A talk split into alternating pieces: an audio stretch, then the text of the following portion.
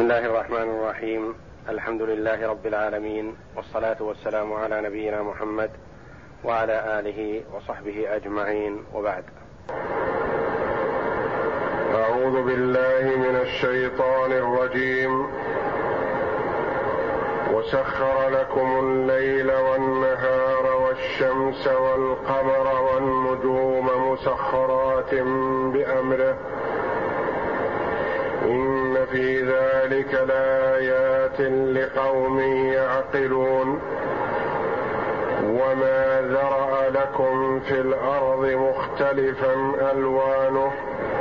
إن في ذلك لآية لقوم يذكرون. في هاتين الآيتين ينبه الله جل وعلا عباده على شيء من نعمه العظيمة وآلائه الجسيمة حيث سخر لهم الليل والنهار والشمس والقمر والنجوم. لمصالح عباده. لمصالح معاشهم وأعمالهم وتصرفاتهم. فجعلها بإذنه تسير بانتظام مكتمل ولمصلحة العباد. يطول النهار أحيانا ويقصر الليل. ثم لمصلحة أخرى يكون العكس. يطول الليل ويقصر النهار. وسخر لكم الليل والنهار. جعلهما يتعاقبان بانتظام. إذا جاء أحدهما ذهب الآخر. وفي كل منهما مصلحة عظيمة للعباد. لو استمر النهار لتضرروا ولو استمر الليل لتضرروا لكنه جل وعلا رتب التعاقب بين الليل والنهار لمصلحة عباده.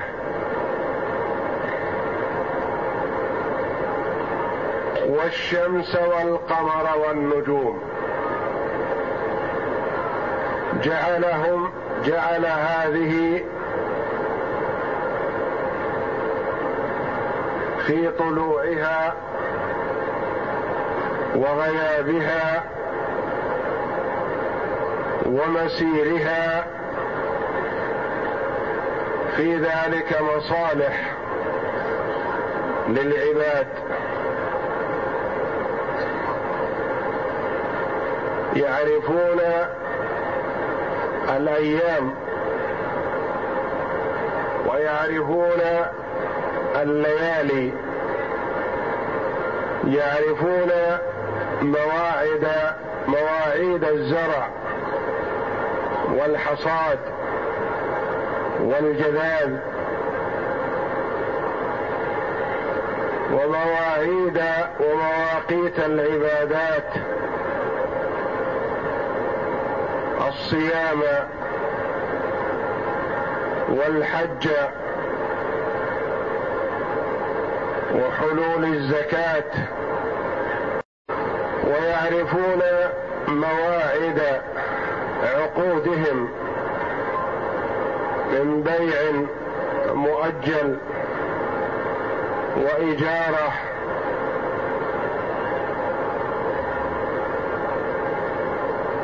وغير ذلك من التصرفات المرتبة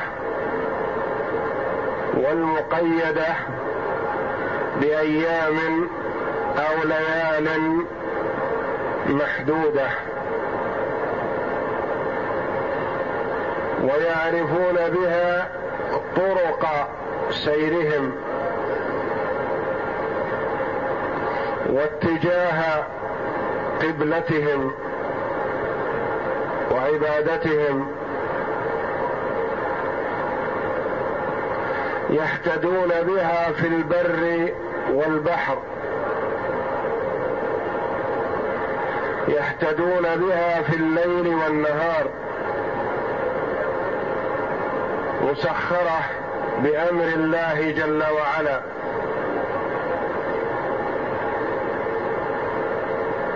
وسخر لكم الليل والنهار والشمس والقمر والنجوم مسخرات بأمره. مسخرات حال مؤكدة والعامل فيها الفعل المتقدم سخر. هذا على قراءة نصب الشمس والقمر والنجوم على أنها معطوفة على الليل والنهار. سخر لكم الليل والنهار والشمس والقمر والنجوم مسخرات بأمره. وفي قراءة سبعية وسخر لكم الليل والنهار والشمس والقمر والنجوم مسخرات بأمره.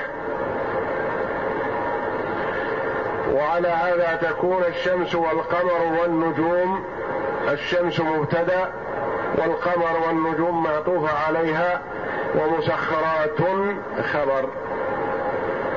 وفي قراءة أخرى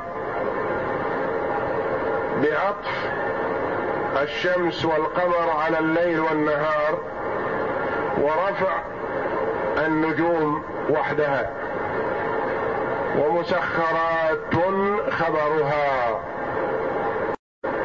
ومعنى مسخرات أي أن الله جل وعلا صيرها على شكل وصفة ينتفع بها العباد. فهي مسخرة لانتفاع العباد بها. وفي هذا رد على الفلكيين المنجمين الذين يقولون إن الأفلاك العلوية هي المؤثرة في المخلوقات الأرضية.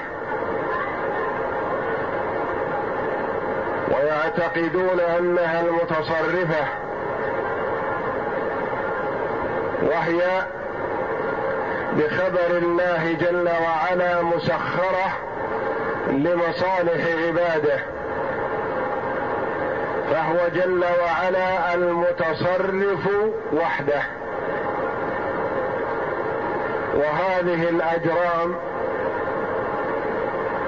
مع عظمها وكبرها مسخرة لا تتصرف في نفسها فضلا عن أن تتصرف في غيرها بل هي مسخرة تسير بأمر الله جل وعلا على حسب ما يريده. مسخرات بأمره. هذه المخلوقات سخرها الله جل وعلا لمصالح عباده. وهذه الآية مثل قوله جل وعلا إن ربكم الله الذي خلق السماوات والأرض في ستة أيام ثم استوى على العرش. يغشي الليل النهار يطلبه حثيثا والشمس والقمر والنجوم مسخرات بأمره. ألا له الخلق والأمر. تبارك الله رب العالمين. فالخلق لله جل وعلا والأمر له وحده لا شريك له وهذه مخلوقات من مخلوقات الله سخرها الله جل وعلا لمصالح عباده فلا تتصرف في نفسها ولا تتصرف في غيرها. بل الكل مخلوق مربوب لله جل وعلا. إن في ذلك لآيات. خلق الليل والنهار والشمس والقمر والنجوم. آيات لقوم يعقلون. دلالات لقوم يعقلون عندهم عقل يستعملونه فيستدلون بهذه الآيات على وجود الله جل وعلا. والموجد لهذه الأشياء هو المستحق للعبادة. فآيات الله تدل على وجوده سبحانه. والموجد لها هو المستحق للعبادة وحده لا شريك له. ثم لما بين جل وعلا ما سخره من المخلوقات العظام في السماوات عقب ذلك بما سخره جل وعلا في الأرض. لمصالح عباده. وما ذرا لكم في الأرض مختلفا الوانه. ما ذرا لكم اوجد وخلق لكم في الأرض من النباتات والحيوانات والمعادن التي تستفيدون منها والجبال والبحار وما أوجد في هذه الأرض لمصالح العباد. وما ذرى لكم في الأرض مختلفا ألوانه. تجده مختلف اللون مختلف الشكل يغذى بشيء واحد فيخرج بأمره جل وعلا مختلف متفاوت. وربما يكون في الشجرة الواحدة أنواع الطعوم. والألوان.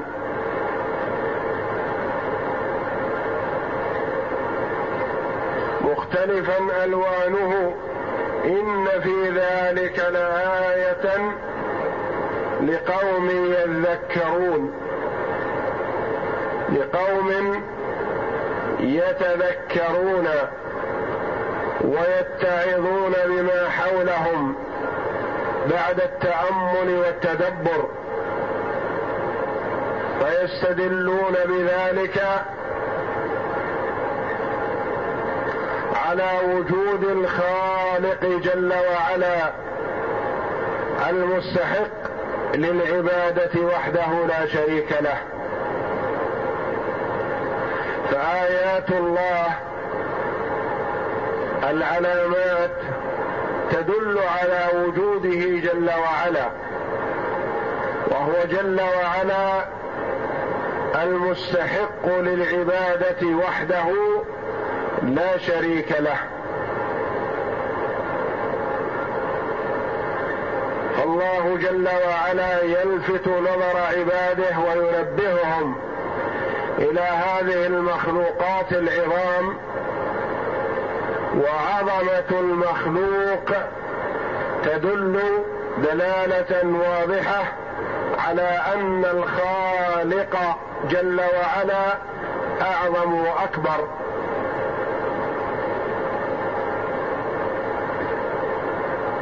والخالق جل وعلا الأعظم الأكبر هو المستحق للعبادة وحده لا شريك له. فمن صرف شيئا من أنواع العبادة لغير الله فقد انتهك أكبر أنواع الظلم لأن أخذ حق المخلوق لمخلوق آخر ظلم وأظلم من ذلك واعشد ظلما صرف حق الله جل وعلا الخالق للمخلوق.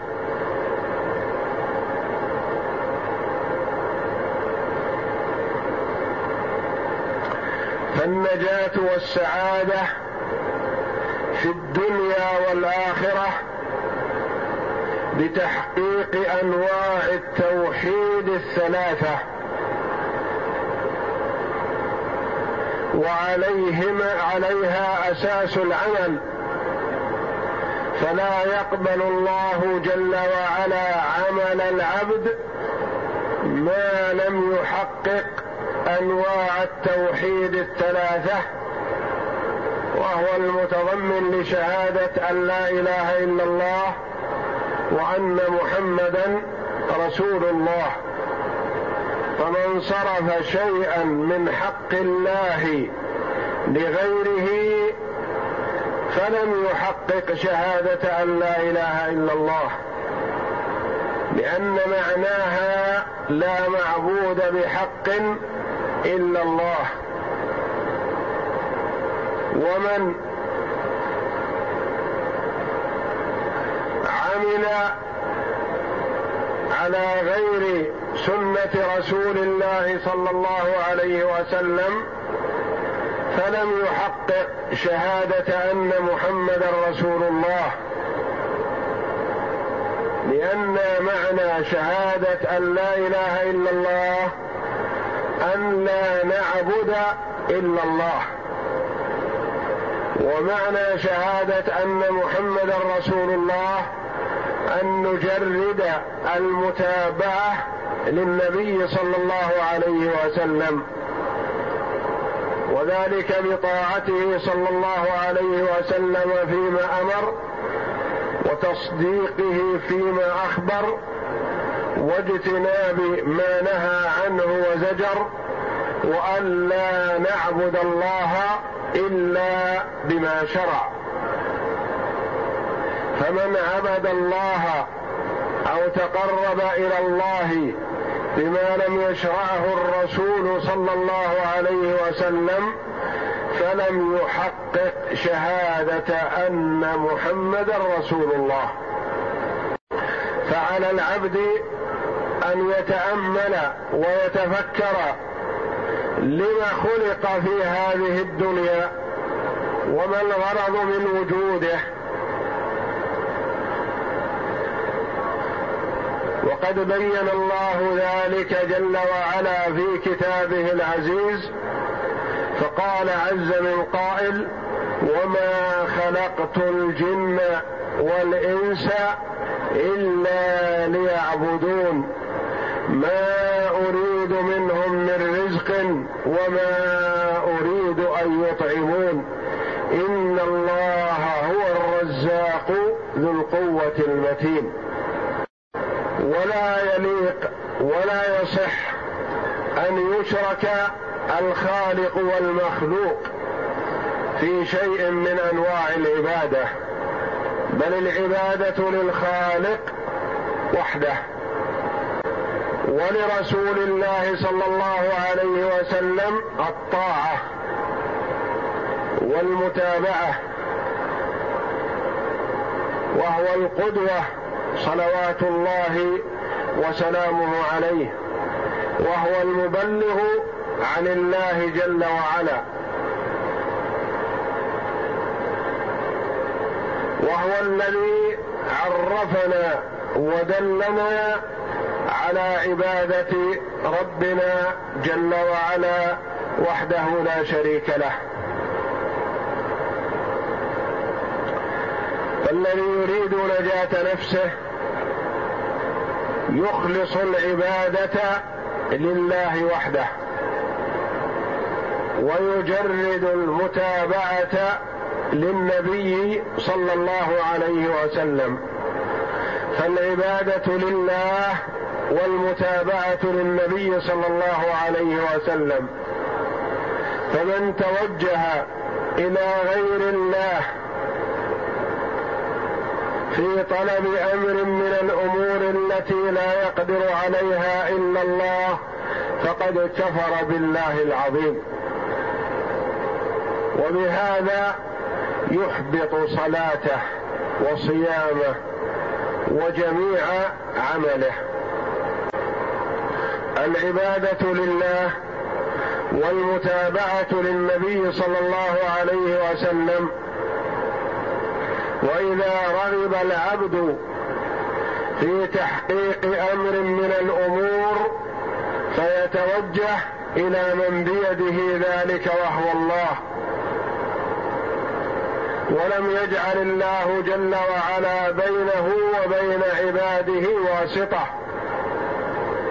بل قال عز من قائل واذا سالك عبادي عني فاني قريب أجيب دعوه الداع اذا دعان فليستجيبوا لي وليؤمنوا بي لعلهم يرشدون فبقدر استجابه العبد لربه جل وعلا يرشد ويسعد في الدنيا والآخرة. وما ذرأ لكم في الأرض مختلفا ألوانه إن في ذلك لآية لقوم يذكرون.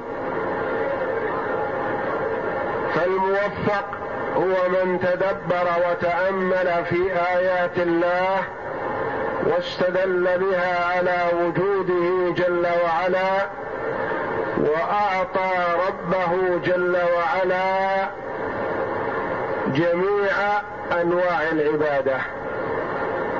ولم يصرف شيئا من أنواع العبادة لغير الله. والله أعلم وصلى الله وسلم وبارك على عبد ورسول نبينا محمد وعلى آله وصحبه أجمعين.